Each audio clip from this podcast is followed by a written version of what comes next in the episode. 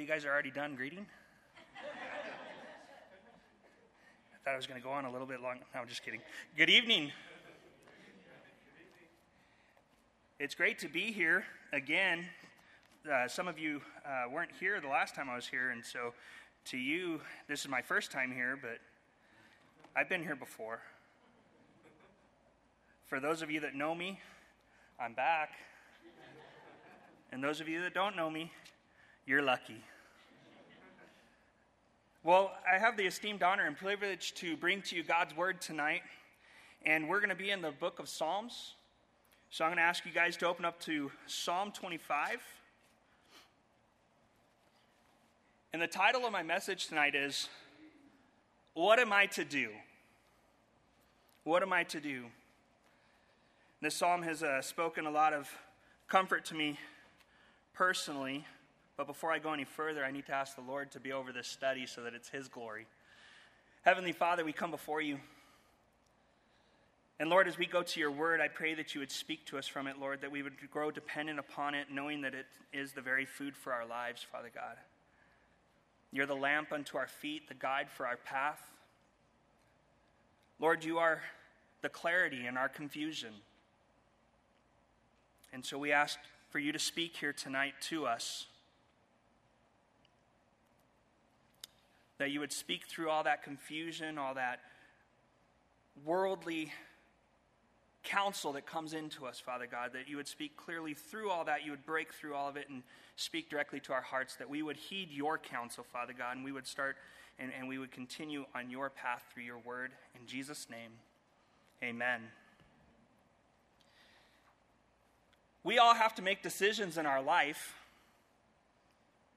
And some sources suggest that the average person is going to make about 35,000 choices per day. Assuming you sleep about seven hours per night, that means 2,000 decisions per hour. Or if we even drill into that data a little bit further, that's one decision every two seconds. And it's because you and I have been given free will. And we have a free will to make a multitude of choices in life. We get to choose what we're going to eat, how much of it we will eat, how many times we will go back for more. We get to choose what we're going to wear, what we get to spend our money on. We get to choose what jobs and careers we will pursue, how we're going to vote, who we're going to vote for, what issues matter to us. We get to choose who we're going to spend our time with. We get to choose what we're going to say and how we're going to say it, and so on and so forth. You can see that there is a multitude of choices that we get to make that you probably stopped thinking about the fact that you're making those choices all the time, they become automatic. Every choice that we make brings with it consequences. And consequences can be good or bad. The ability to choose, that's the incredible and exciting power that we have been entrusted with by our God for which we have an obligation to be good stewards of it. Now, 20th century philosopher Albert Camus said, Life is a sum of all your choices. 35,000 choices a day makes 12,775,000 choices a year. And if we extrapolate that over the general assumed course of a lifespan of 70 years, according to Psalms in the Bible, that comes out to 894,200. 894,250,000 choices. You put those 894,250,000 choices together, and that is who you are. The reality of it, though, is many of those choices don't make up who you are. It's the choices that you make in the hard times, it's the choices you make in the difficult circumstances of life the choices that take longer than two seconds to decide. The choices that we make to follow what we would discern as God's will. The decisions that are going to affect us and those around us immediately and continually. How do we make those tough decisions? With such ramifications that can come from it and far lasting consequences. There are decisions I made in high school that still affect me to this day. I, I'm a couple of years out of high school now. What do we do at those times that we don't know what to do? Are we on the right path? What are we doing? Where do we turn when faced with this question of what am I to do? Well, that's where Psalm 25 comes in. Psalm 25 is a psalm of David in which David is coming to the Lord in dependence upon the Lord. It's David's heart as a God fearing man on display in a season of crisis and hard times. This psalm pictures life and its choices as a difficult journey that we cannot navigate successfully on our own.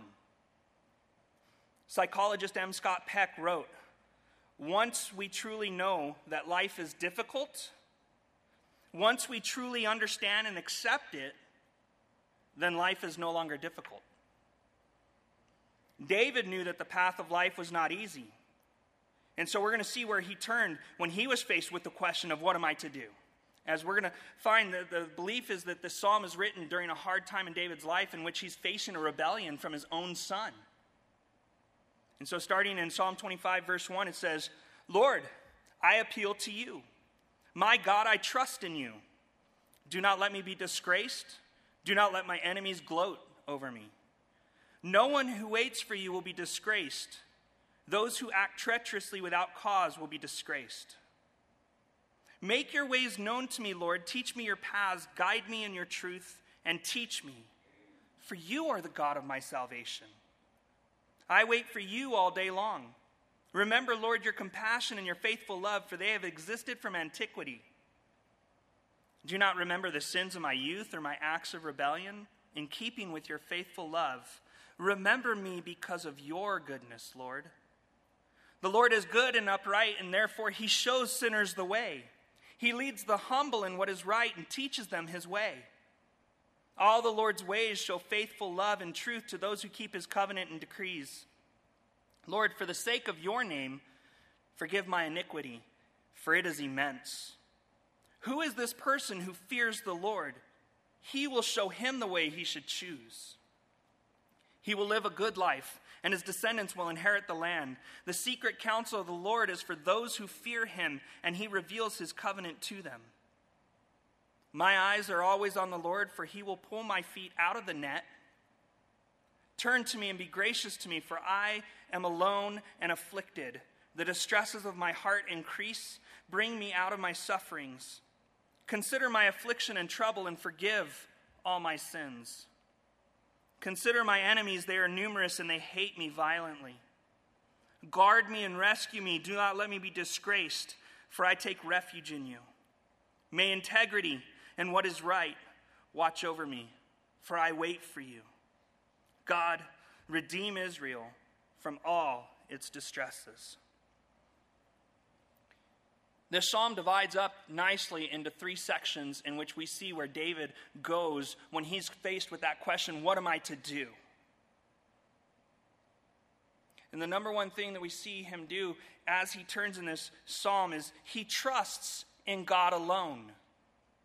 When you're faced with difficult choices and you're faced with difficult things in your life and, and you come across that question and you're just filled with confusion, you need to trust God alone. There's no higher authority. It can't be proven beyond a shadow of a doubt, but here's the situation in which David um, is believed to have been in by all the uh, higher Bible scholars than myself. It's written after his sin, in which there, there was a son that he had who liked his daughter, Tamar. And his son set up a trap in which he took advantage of Tamar, and David did nothing about it. Now, Tamar was the sister for another son of David's. His name was Absalom. Absalom went in and exacted revenge for his sister. And in doing so, he also ended up taking part of the kingdom and starting a rebellion against David. You see, David's sin to not handle the situation, David was not known in the David was known as a man after God's own heart, but he was not a man known to discipline his children. And so he faced a lot of trouble because of that. And, and I go to this psalm for when I'm confused because I find myself a lot like David. I can find myself in messes with my own sin and my sin choices that I've chosen to do because it was the easier thing to do, and now I'm in a big mess. And so, David, when he was in a big mess, he comes, he's in a terrible, difficult, confusing time. He's like, Now what am I to do? I didn't, I didn't punish my one son, he's dead now. Tamar's been ravaged, Absalom's against me, and the kingdom hates me right now. He shows great trust because he goes to the Lord. It's through prayer David goes to the Lord in trust. In his trouble, David says, Lord, I appeal to you. And that phrase is quite interesting. When you appeal to someone, it indicates a desire to arouse a sympathetic response or to make an earnest request. Appeal is also related to take a lower court's decision to a higher court for review. That's why we have what's called the Court of Appeals. You go from a lower court to a higher court. And lastly, when we appeal, we call upon another for corroboration, vindication, or for decision. And there's no higher court than the court of the Lord. So the original language indicates that David is saying, To you, Lord, I lift my soul. Appeal is the word essa, and it means to raise from a lower to a higher position, to lift up to raise high. You see, there's people in this world that you're going to run across, and when you go and you ask them for advice because you're in a pickle or because you come up across a situation you've never faced before, they're going to turn to horoscopes, they're going to turn to tarot cards. They're going to go outside and they're going to say, well, because that star over there is not twinkling and that star over there is twinkling, well, that means um, your cows are hungry. They have other means of divination to make decisions. All of those, what they are, is they're manufactured substitutes for God anyway. They're false idols.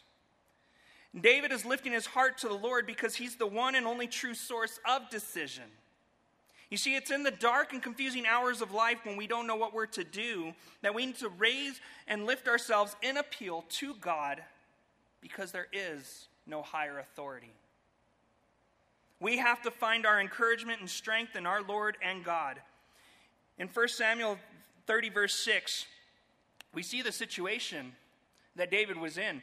He, he's in an extremely difficult position. It says the troops talked about stoning him. They were bitter over the loss of their sons and their daughters. But that verse ends with it says, But David found strength in the Lord his God. It's been said by many that if the outlook is bleak, try the uplook. David continues on and he says, My God, I trust in you. I believe in you. I place faith and I'm in full confidence of you. The list ends there. He doesn't say, God, I trust you, and I trust my bank account, and I trust my trusty old car. And he, he says, God, I trust you. And it stops there. God alone. In his trust, David does, he says, Don't let me be disgraced, and don't let my enemies gloat over me. Don't let them have victory or power over me. He, he even declares confidently, No one who waits for you will be disgraced. Now, that word disgrace carries with it the sense of being ashamed or embarrassed, perhaps full of remorse at what you have placed your faith and trust in. David stressed his confidence in turning to the Lord. He lifted up his soul without shame and confidently declares the truth that no one who waits upon the Lord will be put to shame.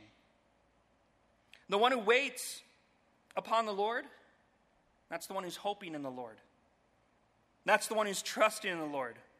That's the one who confidently puts their future in the hands of the Lord. And the Lord will answer and he will meet the needs of the one who waits upon him. It's a promise that you find throughout Scripture.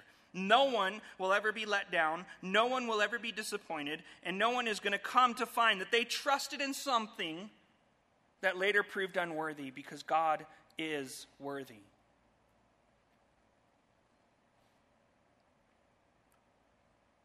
Paul talked about this same waiting upon the Lord and hoping in the Lord in Romans 5 5.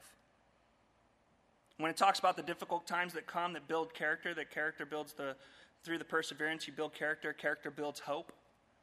In Romans 5 5, he finishes it off. He says, This hope will not disappoint us because God's love has been poured out in our hearts through the Holy Spirit who is given to us.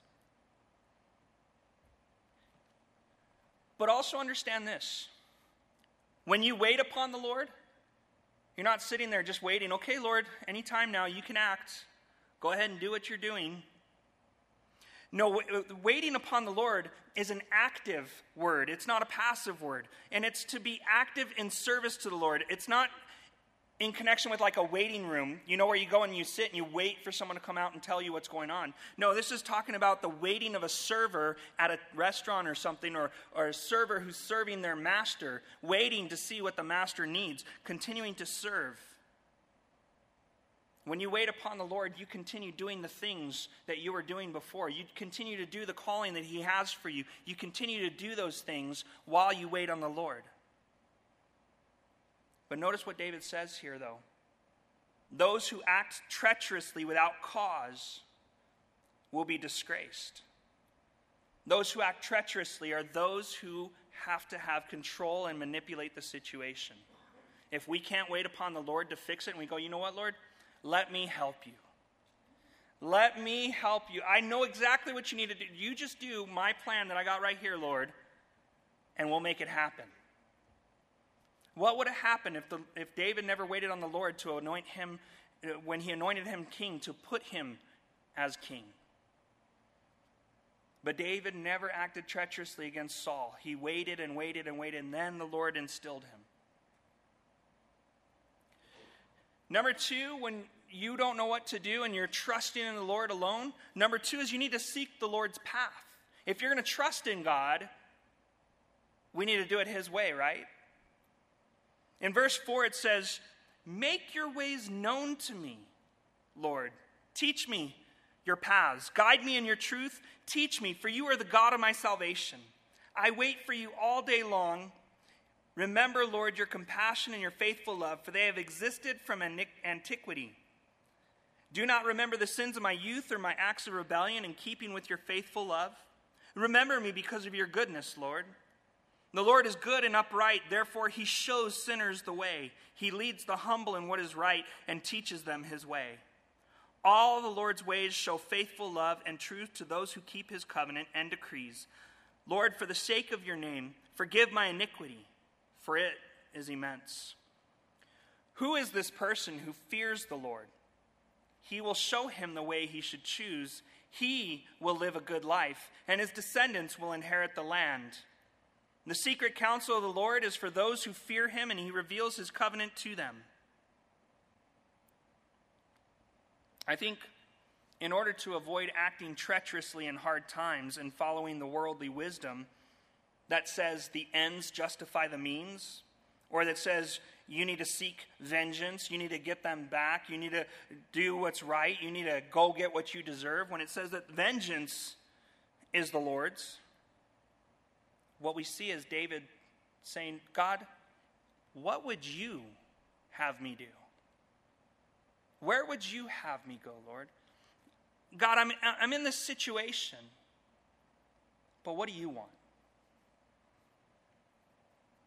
It makes no sense to turn to God and trust Him alone if we're going to keep going on in our own way. We have to seek God's way. So David asked God, he says, Make your ways known to me, Lord. Teach me your paths. And this indicates that God's ways require instruction and learning. We know that in order to make right decisions, to follow the right path, you have to be headed the right way. We know in Scripture that there's two paths in life. Now, it is true the saying that all roads lead to God, but they never tell you the fine print. All roads lead to God, only one leads to God as your Father in heaven, and that's through the Lord Jesus Christ. The other roads lead to God as your judge for all of eternity. The only way to be on the right path is to be on the path of righteousness and no one happens on that path by mistake or accident. That path of righteousness, God's path, God's way, it has to be taught. You don't accidentally start following God's way. It has to be shown. Proverbs tells us this over and over again. It says, There's a way that seems right to a person, but its way ends in death. Proverbs 16:25 repeats it because anytime the Bible repeats something, it's because we'll forget it. There's a way that seems right to a person, but its end is the way to death. Jesus talked about these two paths in Matthew in, in the Sermon on the Mount. He says, Enter through the narrow gate in Matthew 7:13. For the gate is wide and the road is broad that leads to destruction. There's many who go through it. How narrow is the gate and difficult the road that leads to life. Few find it. Instruction and guidance are emphasized in order to be on the right path. He says, Guide me in your truth and teach me. And that's a wonderful truth. That you can come to God because God will show sinners the way and He will lead the humble in what is right. He teaches them His way. You're not going to come to God and say, Show me the right way. And He's going to say, No, look what you did. You, you got to lie in it now. I'm done with you. You messed up one too many times. God will show sinners the way. It doesn't say God will show the perfect people the way. He's going to show sinners the way. That gives me hope because I'm a sinner. The Word of God and the revealed truth of God, those are the instruments that God uses to instruct and teach and guide. All the way back in Exodus 18:20 it says instruct them about the statutes and laws and teach them the way to live and what they must do. And then you go to the other end of the Bible in, in 2 Timothy chapter 3 verse 16. All scripture is inspired by God and profitable for teaching, for rebuking, for correcting, for training in righteousness, so that the man of God may be complete equipped for every good work. And we have the promise from the Lord, Psalm 32 verse 8, I will instruct you and show you the way to go with my eye on you I will give counsel. The Lord instructs us, but understand that He instructs us through His Word. If you want to know God's guidance, get in His Word. You can't say that I don't know the will of God if you haven't been in the Word of God. It's not enough to be instructed, though. In seeking the way of the Lord does nothing when He guides us. We can read this book all day long, we can memorize it, we can put it in our heart.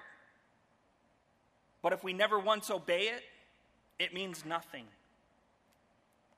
Obedience is a necessary part to seeking the Lord's path. David says in verse 10 All the Lord's ways show faithful love and truth to those who keep his covenant and decrees. The decrees and covenants, those are summed up in what's called the law or the Torah, later expanded to be the law and the prophets, later expanded to be the Holy Bible, the New and the Old Testament. Those two words in the Word of God, they speak of obedience to God.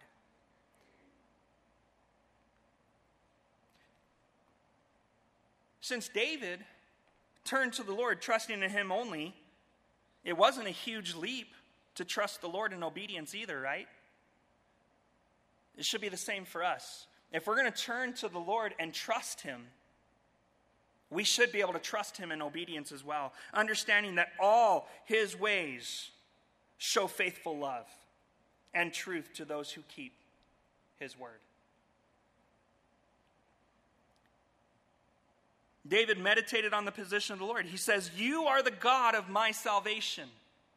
For those of us that are here tonight that know the Lord Jesus Christ as our Lord and Savior, He is the God of our salvation. If He came and saved us from ourselves already, saved us from the penalty of the sin that we have committed against Him, why would He say, Okay, I'm going to send Christ to die on the cross for you? I'm going to forgive you of all your sin. But then when you come to me and ask me for guidance and direction, I'm going to lead you into a, a trap. I'm going to lead you into a snake pit. It's ludicrous to, to do that. But that's exactly what's going on when we say, No, God, I know your word says this, but I'm going to do it my own way. I'm going to go on my own path. David also meditated on the character of God. In verse 8, he says, The Lord is good and upright. These two words denote that he has moral excellence and moral rightness. He always says and always does what is right. God can always be trusted to guide those who obey his word. He's always good. And then we have a promise in the New Testament that says that all things work together for the good of those who love God, who are called according to his purpose. If you are here in Christ Jesus today, that's you. Elisabeth Elliot, she's written a lot on guidance. And for those of you that don't know, she was the widow of a martyr missionary, Jim Elliot, who was martyred in the last century or so. Elisabeth Elliot said this Does it make sense to pray for guidance about the future if we're not obeying the thing that lies before us today? How many momentous events in Scripture depended on one person's seemingly small act of obedience? Rest assured, do what God tells you to do now and depend upon it, and you will be shown what to do next. It's important to obey because it's not enough to know, but what we do know must be applied. It must be put into practice in our lives or it's useless to us. But maybe Maybe you're like I was, walking in the wrong way for such a long time. That you go, how do I begin to obey? What, how, how, how do I get back on that path? In verse 9, David shares how obedience begins. And it begins with humility. It's humbly coming and saying, I don't know the way but God does. You see, when we're disobedient to God, it's because we're prideful. We're saying, I know better. I got this, God. I don't need you. But when we come to the Lord and we're humble and we say, I'm broken, I'm lost, I'm confused, I can't do this, we open ourselves to allowing God to guide us and to lead us. The path of the Lord is found in the mercy of the Lord. David calls upon the Lord to remember his compassion and faithful love.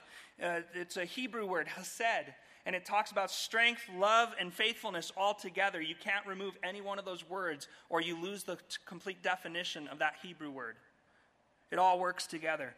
And he says that his faithful love and his compassion, he says it's existed since antiquity. It's a, just a fancy phrase of saying it's existed since always. He says, Remember your compassion and faithful love. He doesn't say, Remember me because I'm great. In fact, in, in regards to himself, he says, Lord, forget my sin, forget my rebellion. Bible commentator Horns rightly stated this when God remembers his mercy, he forgets our sin. So David invites the Lord to remember him in keeping with his faithful love and because of his own goodness. Because David knows he has no reason to stand before the Lord in his own right. He's learned of the Lord. He's walking in the path of the Lord as he's shown it. And now he's approaching on that path of mercy and humility before the Lord. And he says, Because of your faithful love, because of your goodness, Lord, remember me. Nothing that I've done. And then he finishes it off. He says, for, this, for the sake of your name, Lord, forgive my iniquity because it is immense. In verse 11. David's coming on the right path now. He has the right application and obedience, and he's asking and seeking forgiveness of the Lord. And when we're seeking forgiveness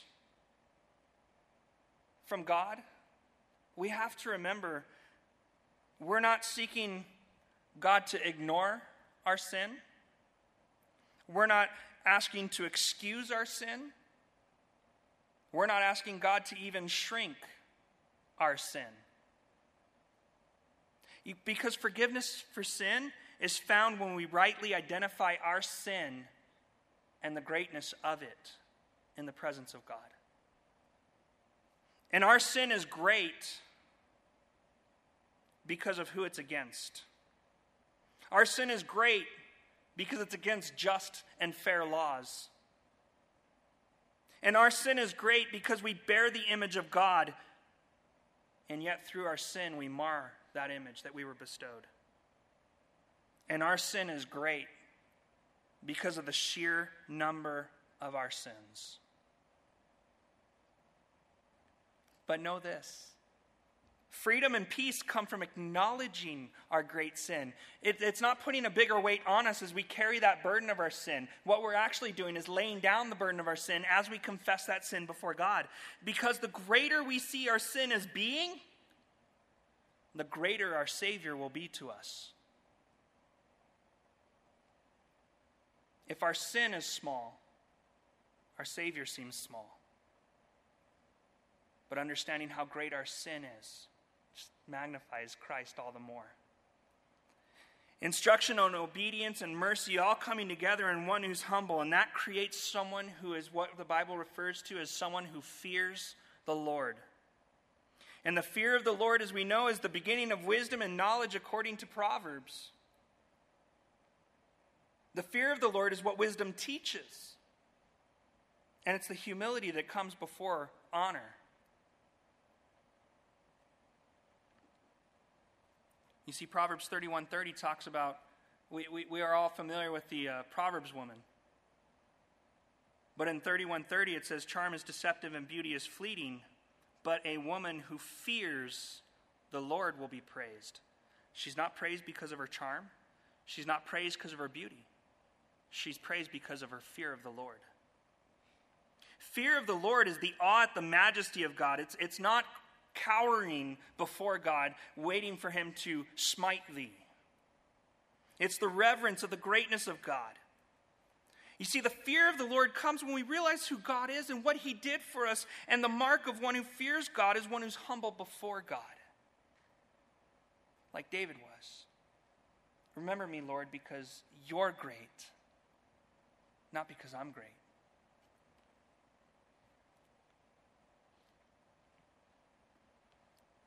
But here's the promise God leads and God instructs those who fear him. God reveals his secret counsel and covenant to them.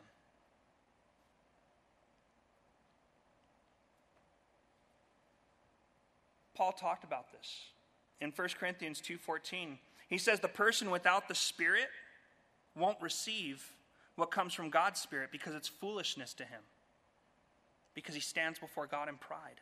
He's not able to understand it because it's evaluated spiritually. He needs to come humbly. And when you come humbly, when you have that fear of the Lord, then you understand the spiritual things.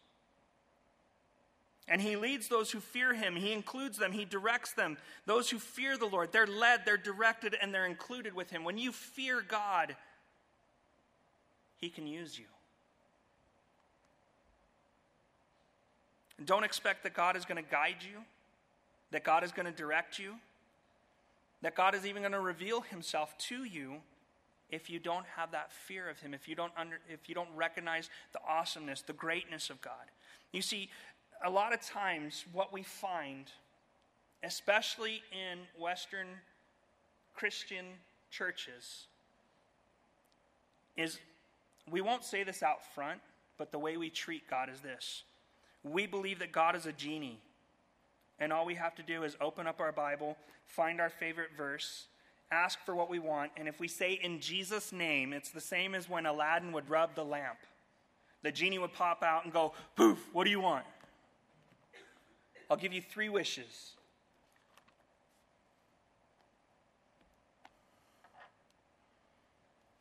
We're not getting our wishes granted.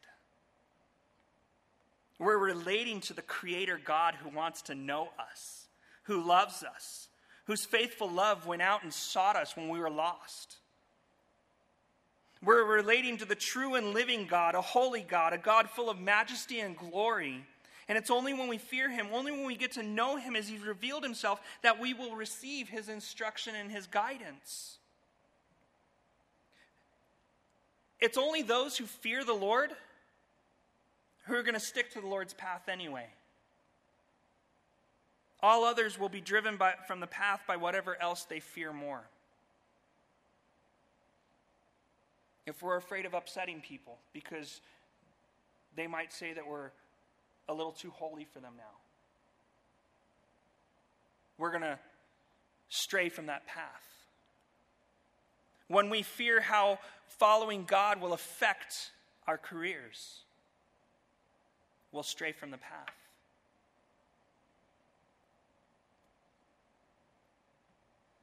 When we learn to fear God, we won't have to fear anything else.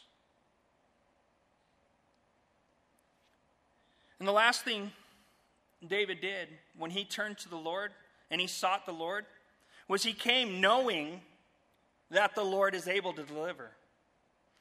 Do we come before God and ask for direction and guidance knowing that He can deliver? Or do we come to Him and go, Well, I've tried everything else. I hope you have an answer? In verse 15, he says, My eyes are always on the Lord, for He will put my feet out of the net. Turn to me and be gracious to me, for I am alone and afflicted. The distresses of my heart increase. Bring me out of my sufferings. Consider my affliction and trouble, and forgive all my sins. Consider my enemies, for they are numerous, and they hate me violently. Guard me and rescue me. Do not let me be disgraced, for I take refuge in you. May integrity and what is right watch over me, for I wait for you. God, redeem Israel from all its distresses.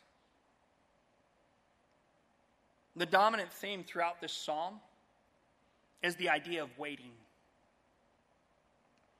David mentions waiting upon the Lord in verse 3. It's reiterated in verse 21.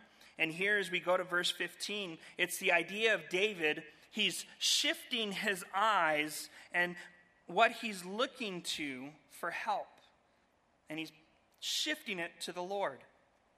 The idea is his eyes are now and forever on the Lord, especially for all that awaits in the future. David waits upon the Lord because he knows the Lord is able to deliver. When you know that the Lord is able to deliver, it's natural to wait upon him, right? So I can't remember exactly what it was that I was watching, but it was kind of a parody on superheroes, right? we have all those Marvel comic book heroes and, and we have all the Superman movies, right? And so this show is based upon the idea of the superheroes just being around. And the normal, everyday, non super people, as they walked around, they quit being cautious, they quit being careful. And they're just like wandering around, and somebody's like, hey, you got to watch out. Why? So and so is going to save me. And as they almost get hit by a bus, they swoop down and save them and move them. And it's kind of like that's the idea of what happens when you just come to expect that somebody's going to be there to save you. Like you, you throw caution to the wind. We need to be like that with the Lord, not necessarily throwing caution to the wind and doing whatever it is that we want, but throw caution to the wind and do whatever the Lord wants because when He's with us, nothing can be against us. And so David waits upon the Lord.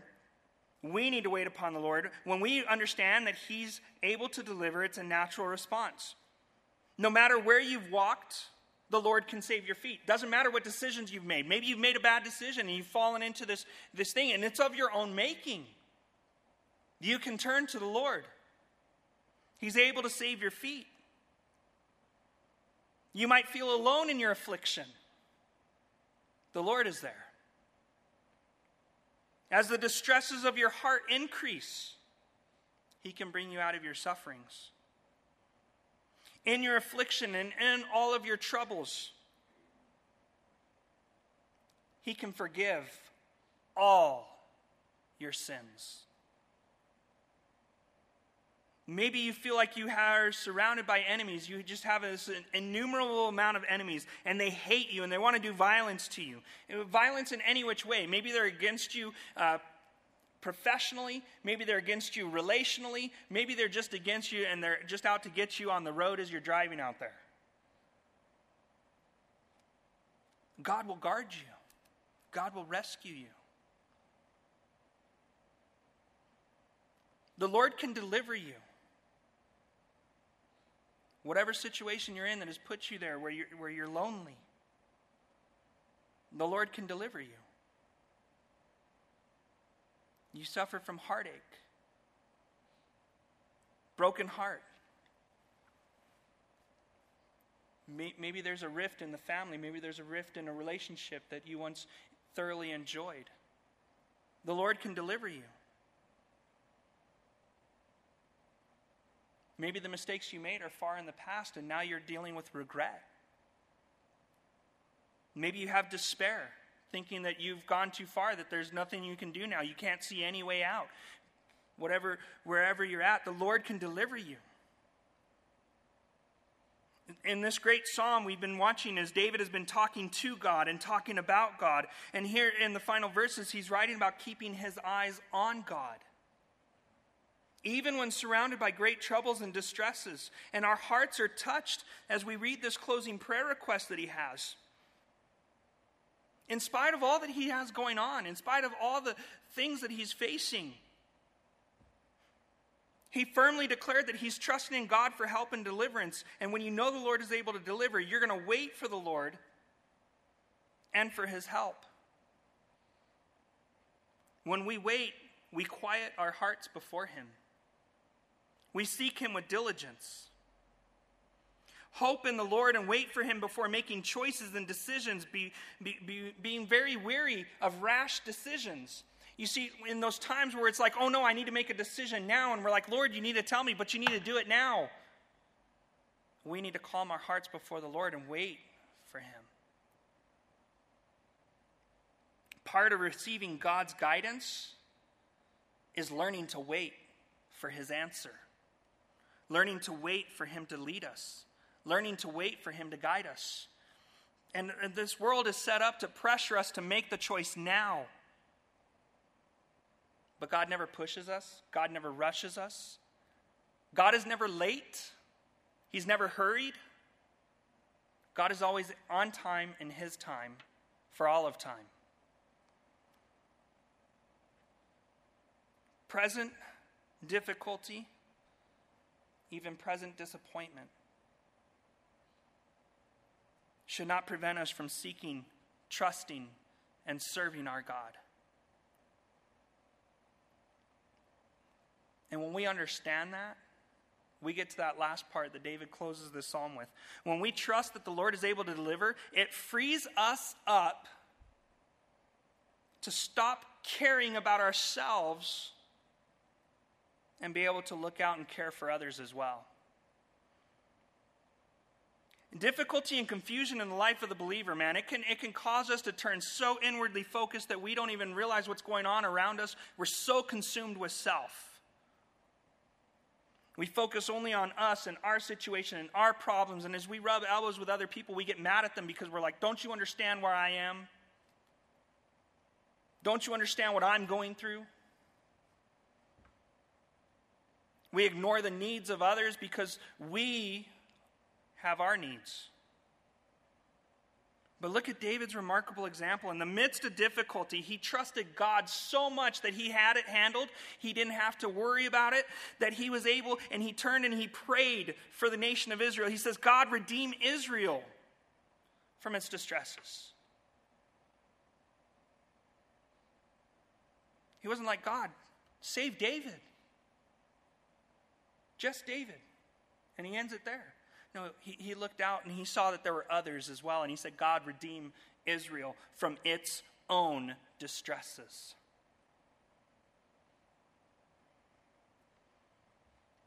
And here's the truth hard times, difficult times, confusing times, they're all going to come.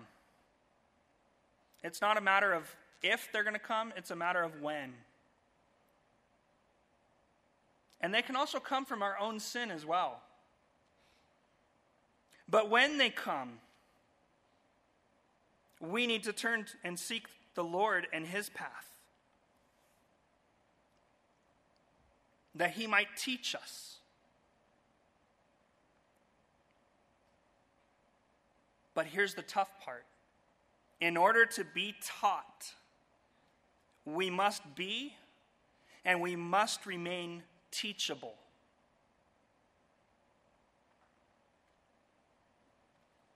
The phrase, I know, is the answer of the unteachable. Someone says, You probably need to seek and spend more time with God. I know. That's the sound of an unteachable person. You need to do this. Uh, have you tried doing? Oh, I know. I know. I know. I don't I don't need I know. We come to the Lord's word and it says, You need to come before me, you need to come humble. Oh, I know. I know. We need to remain teachable. It's okay if we do already know to still accept the advice, to still accept the leading and the guidance, to still accept God's word. We may have come across God's word multiple times before, and, and instead of saying, I know, say, Oh, you're, you're telling me that again, Lord. Thank you. I probably forgot. I've probably been walking in the wrong way with that. There's a reason why the Lord repeats things throughout the Bible, and He'll repeat it over and over and over again. It's because while we do know it, we forget. Sometimes those who are lost at what to do and what direction to take, they say they don't know God's will or where God's leading. And to that, I would ask, and I would have you ask before God, How have I been following you, God? Have I been doing a good job of it? Where have I ignored you? Where have I disobeyed you? Do we spend time in His Word, learning His ways, learning His paths? Are we obeying what we do know? Because God is not obligated and will never be obligated to reveal his counsel, share his counsel with us, if we're not even going to obey the direction that he's already given us.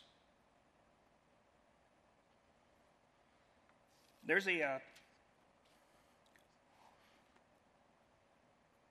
there's a promise in Psalm 25:13. It follows after Psalm 25:12, where it says, "Who is this person who fears the Lord?" Verse 13 says, "All who fear the Lord will flourish in this life." The one who fears the Lord will live a good life. You have to change your definition of good life, though. This doesn't mean you're going to have two cars, three kids, a white picket fence, and all that. You know, the American, the American dream is not the calling of God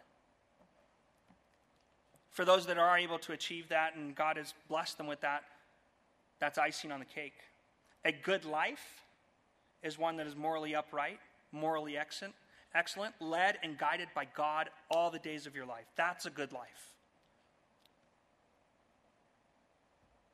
They know the direction of God.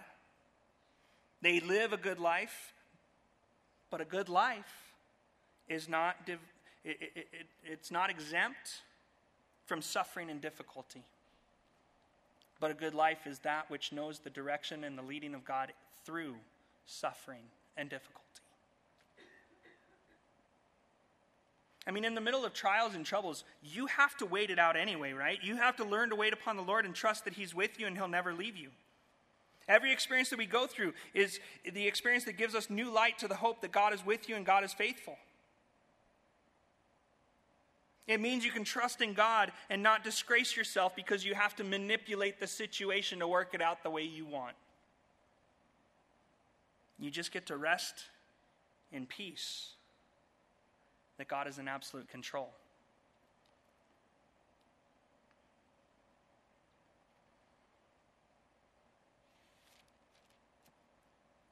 Life is confusing and hard and difficult, whether you know Christ or not.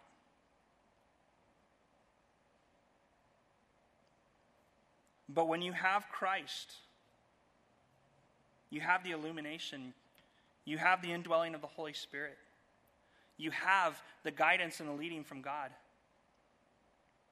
And maybe you're here tonight and you don't know why you were here, but something brought you here. Maybe you're in a time of confusion now and you've been going, What do I do? Where do I go? Maybe not specifically asking the Lord for it. I believe the worship team is going to play one last song for us. And while they do that, I want to invite you. Maybe, maybe you're here. You've never given your life to Christ. But you're tired of trying to figure out this life on your own. You'd rather, you'd like to have what everybody would say would be like a cheat book. You want to know what is God's will? Where is God leading?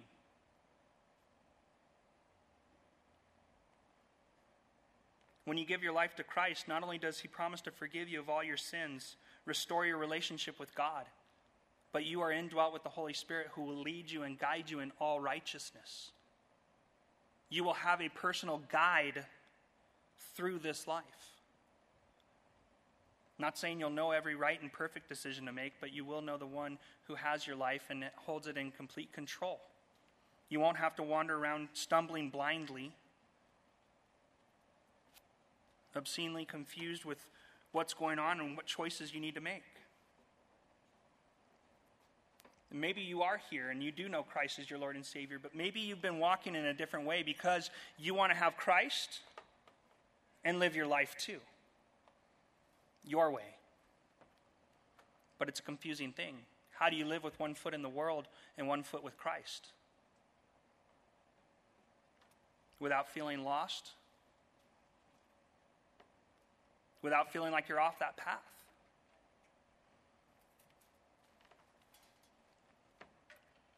Paul says in Colossians chapter 2 verse 6 he says so then just as you have received Christ Jesus as Lord and continue, you, you need to continue to walk in him. And here's how you receive Christ Jesus as Lord in faith. Simply coming to him and saying, I believe you died on the cross for my sins. Forgive me of my sins. Give me new life Lead me and guide me in that new life. And walk with Him. Know Him and walk with Him. You're going to have to spend time with Him. And, Christian, those of you who know Christ, just as you received Him in faith, you continue to walk with Him in faith. He may lead you down a crazy road, but you're still with Him. He's still got you, He's still holding you.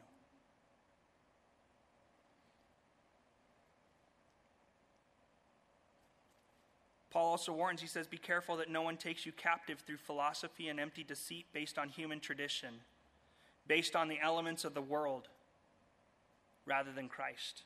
You will be taken captive when you choose to follow anything other than Christ. And so I invite you, if that's you and, and you need direction in this life, I invite you to give your life to Christ. If that's you and you've fallen off the path, I invite you to come and give your life back to Christ, say, I'm going to follow you, I want to obey you, I need your help to get back on that path of righteousness. And I'm going to lead you in a prayer. And it's not the prayer, the prayer is not any magic words, it's the condition of your heart before God. Heavenly Father, we come before you tonight.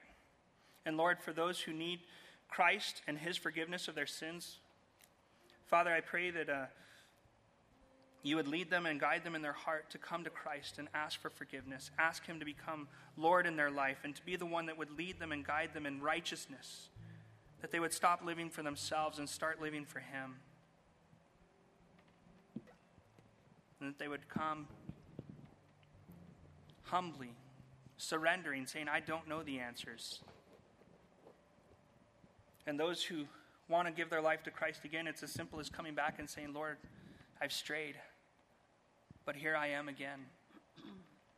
Back, and I just ask that you forgive me of my immense sin. Take me back. Put me back on that right step. Lead me. And God, you promise that those who come to you, that those who call upon the name of Christ, shall be saved. He will never, by any means, cast away any who call upon his name. And we thank you for that promise, Lord, and we turn to you. And we thank you, and it's in Jesus' name. Amen.